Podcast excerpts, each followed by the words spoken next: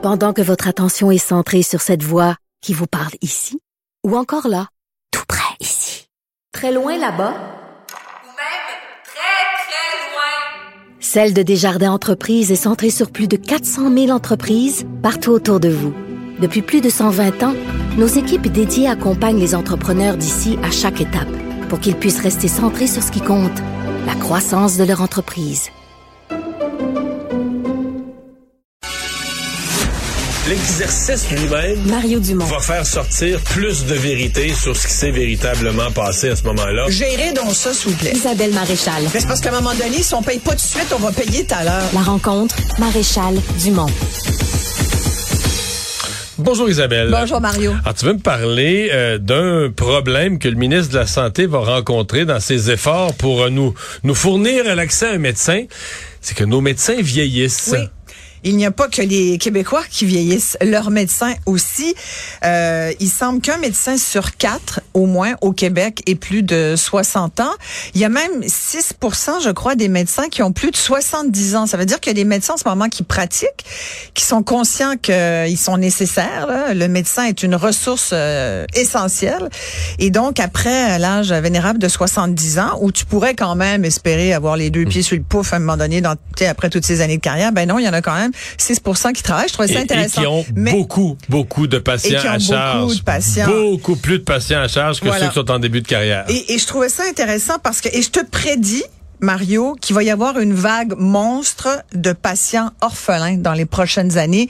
Ce qui fait qu'il n'y aura pas que des maladies orphelines, il va y avoir des patients aussi. Pourquoi orphelins? Parce qu'on n'aura pas de médecin de famille. Aujourd'hui, un patient québécois qui attend euh, euh, un médecin de famille, ça peut prendre de 4 à 5 ans. Pas mois, années. Et, et ça n'a pas de bon sens. Et là, c'est euh, un reportage dans le Journal de Montréal aujourd'hui qui, qui m'a intéressé, où, où- où c'est une médecin de famille, en fait, de Verdun, 65 ans, qui a annoncé euh, l'année dernière à ses patients, en décembre dernier, elle a dit à ses patients, ben moi, là, en fait, en décembre 21, elle a dit à ses patients, donc deux ans plus tôt, préparez-vous. Moi, là, dans deux ans, en décembre 23, donc c'est à la fin de cette année, je vais prendre ma retraite. Et parce que c'est mal fait comme ça, euh, un patient, ne, un de ses patients qui voulait, par exemple, déjà s'inscrire au guichet d'accès à un médecin de famille, on lui disait, ah ben là, si vous voulez vous inscrire pour un nouveau médecin de famille, il faut vous, faut vous débrancher de votre mé- médecin actuel.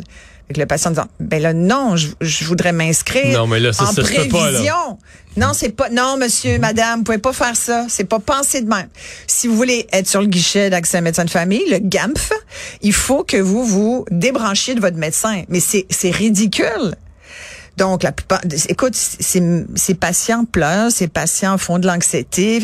Et moi, je comprends ça, cette situation-là, parce que comme patient, moi, je l'ai vécu euh, plusieurs fois. D'abord, je t'ai déjà raconté mon médecin de famille euh, qui s'est poussé au privé en m'envoyant une belle lettre que désormais, si je voulais le voir, c'était 250 dollars la visite de 15 minutes. J'ai fait, ben voyons donc. Euh, de toute façon, quand je voulais le voir, fallait que je, fallait que je prenne rendez-vous deux semaines avant que je sache si j'avais une infection ou pas, là. ou, ou, ou un petit besoin. Tu as un problème de santé, tu peux pas le prévoir deux semaines à l'avance. Les médecins de famille sont là pour un suivi médical, mais ils sont aussi là pour une médecine d'urgence qui t'évite d'aller à l'urgence. Bref, mais c'est important d'avoir un médecin de famille. Pourquoi quelle est la valeur et l'apport du médecin de famille?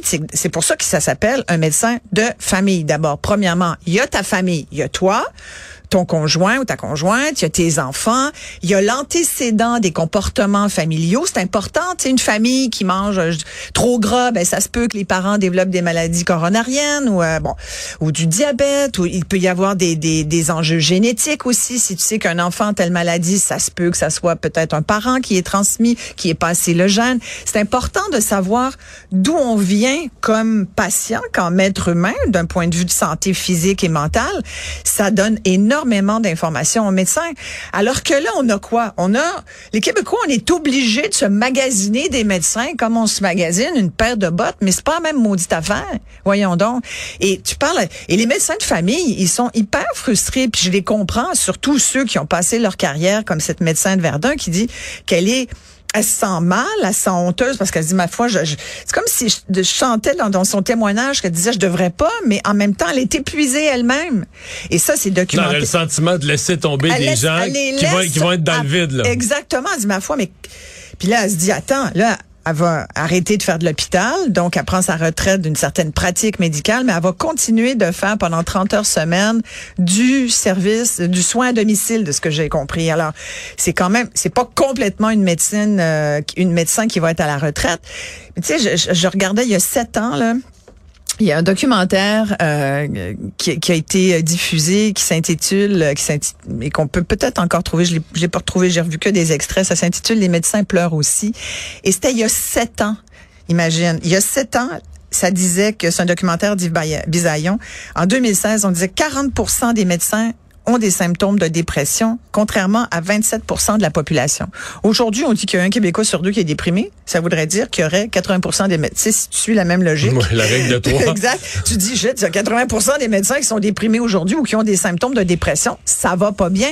On sait qu'il y a 6 000 employés de moins dans le secteur de la santé, pas que des médecins, toutes sortes de travailleurs de la santé, dans le réseau de la santé. Aujourd'hui, par rapport à 2019-2020, j'ai- c'est un, sincèrement, je- je- écoute, Christian Dubé, bonne chance. Je sais pas comment il va. Mais, mais, mais tu sais, ta discussion du jour sur le- le- les médecins qui, qui vieillissent, c'est déjà commencé, qu'il y a des Mais ça a médecins qui ont pris leur, qui certain. ont pris Ben leur oui, retraite. ben oui. Mais ça, tu sais, il fut une époque, là, au milieu des années 2010, 12, 15, et tous les partis nous promettaient là, un médecin de famille pour tous les Québécois. La Ouais. CAQ l'a promis, les libéraux Ouais. l'avaient promis.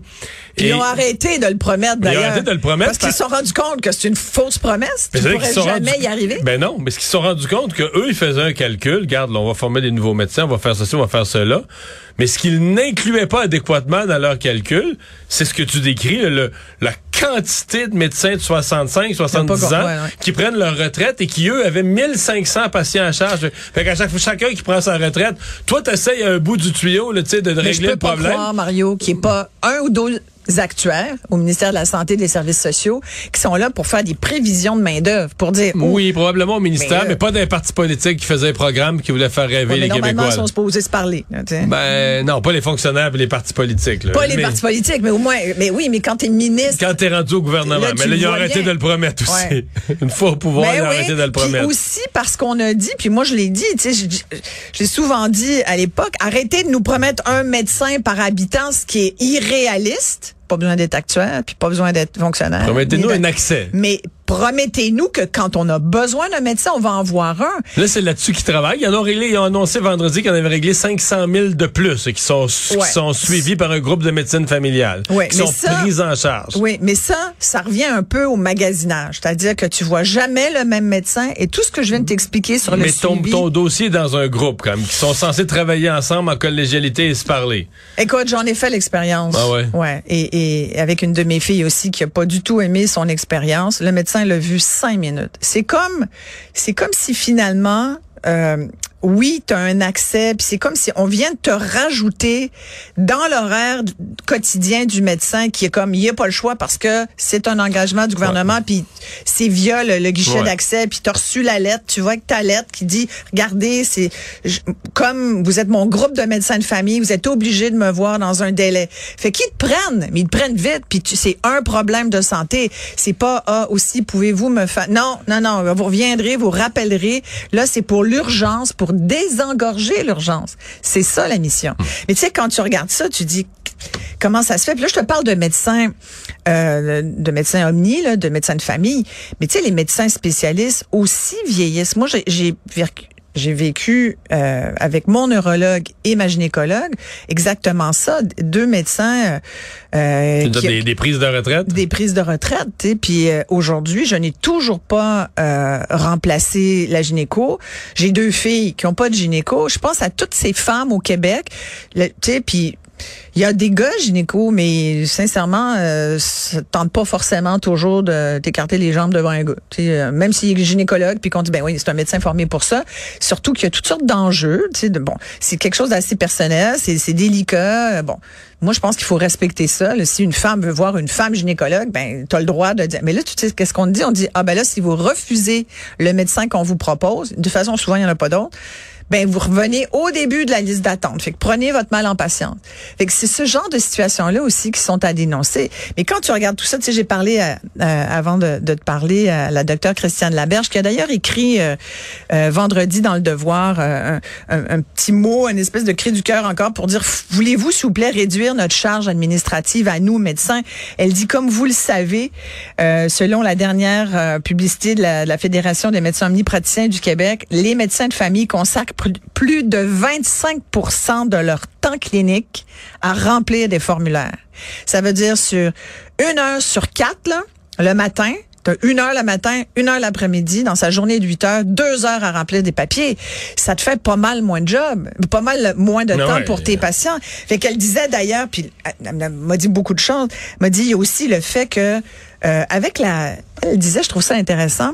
Docteur Laberge disait depuis qu'il y a de plus en plus de femmes médecins dans la pratique, la médecine euh, omnipraticienne et familiale, elle dit je remarque qu'il y a beaucoup de médecins spécialistes qui se déchargent de choses qu'ils devraient faire, puis qui normalement reviennent aux spécialistes, mais qui nous déversent parce qu'ils considèrent que, elle dit c'est tout juste s'ils nous prennent pas pour des secrétaires médicales, nous médecins de famille féminine. Fait qu'elle dit depuis qu'il y a cette féminisation de la profession de médecin de famille, j'ai l'impression que les, les médecins spécialistes s'en servent pour nous donner la job qu'ils veulent pas faire. Et comme par exemple des tests, toutes sortes d'examens, quand tu auras le résultat, tu m'appelleras. genre. Puis elle me disait, il faut aussi que le gouvernement se pose la question. Il y a des médecins, on a vu là, des médecins millionnaires, un médecin qui fait plus de 500 000 dollars par année, m'a-t-elle dit, il fait minimalement 8 patients à l'heure. Pour faire ce montant-là, chick chick c'est 8 patients à l'heure minimum. J'ai calculé, ça fait 7 minutes et demie par patient, Mario tu dis pas bonjour trop longtemps, puis tu demandes pas trop comment il va ton médecin. Ben, chez les spécialistes qui font 500 000 et plus, il y en a un paquet là. Mais même les omnis, il y en a aussi un peu. Mais des, mais des un spécialiste, quand tu as le temps de le voir, c'est c'est pas long, puis c'est pas souvent en plus. Hein? Alors, devant ce constat, ce constat-là, qu'est-ce qu'on fait, nous, comme patients, si on veut pas magasiner, si on, on veut... pour être malade. Ben, c'est la seule solution ben de notre système de santé. C'est un très bon point, mais des fois, t'as pas le choix. Et euh, il y a quand même, euh, on dit qu'il y a 20 à 30 des maladies qui sont quand même des maladies euh, génétiques ou qui sont dues. Bon, alors, tu sais, c'est pas complètement de notre faute aussi, tu Bon, et il y a beaucoup de gens qui se tournent vers une médecine privée qui disent est-ce que la solution est dans le privé? Le problème, c'est que maintenant, le privé s'en vient quasiment aussi engorgé que le public. C'est un, sincèrement. Moi, c'est ce que je vis, là. Aïe, aïe, aïe. Sincèrement, c'est un peu décourageant. Les, les cliniques privées ont accepté, comme les gens peuvent pas se faire soigner, ont accepté tellement de gens, ils ont dit oui, ils ont dit oui, parce que c'est des abonnements annuels, les gens payent, que là, maintenant, tu payes pour une clinique privée annuellement, puis tu as de la misère à avoir rendez-vous là aussi. C'est incroyable. Je dis, il n'y a qu'une solution, il faut s'arranger pour pas être malade. Ouais, mais c'est c'est Oui, mais on paye pour ça, Mario. Tu sais, il y a un moment donné. Mais quand on est dans le privé, on paye en double. on paye on paye 100 de ses impôts. On n'utilise pas ces services-là, Complètement, exactement, exactement. Moi, tu sais, on nous dit souvent, on va vous envoyer la facture tu une espèce de facture juste euh, pour, pour nous montrer combien coûtent les services qu'on utilise. Ouais, mais gars, moi, je vais t'envoyer mon rapport d'impôt, puis tu vas voir aussi combien je paye d'impôts. Tu sais, puis tu vas voir que est-ce que j'en ai pour mon argent, pour les services qu'on utilise, qui sont finalement relativement euh, peu disponible et plutôt insatisfaisant. Fait que moi, je pense qu'il va falloir qu'il se passe quelque chose sérieusement et que ce, que le ministre essaye et que le gouvernement de François Legault essaye de faire, ça va, mais c'est nettement insuffisant. Et quand, et quand j'entends les syndicats comme la FIC qui disent mettez plus d'argent dans le système, non, non, non, non, non, de l'argent, il y en a. C'est pas l'argent qui. C'est pas dans le système qu'ils veulent, c'est dans leur paye. Ah, écoute. Résumer l'actualité. à la, Isabelle.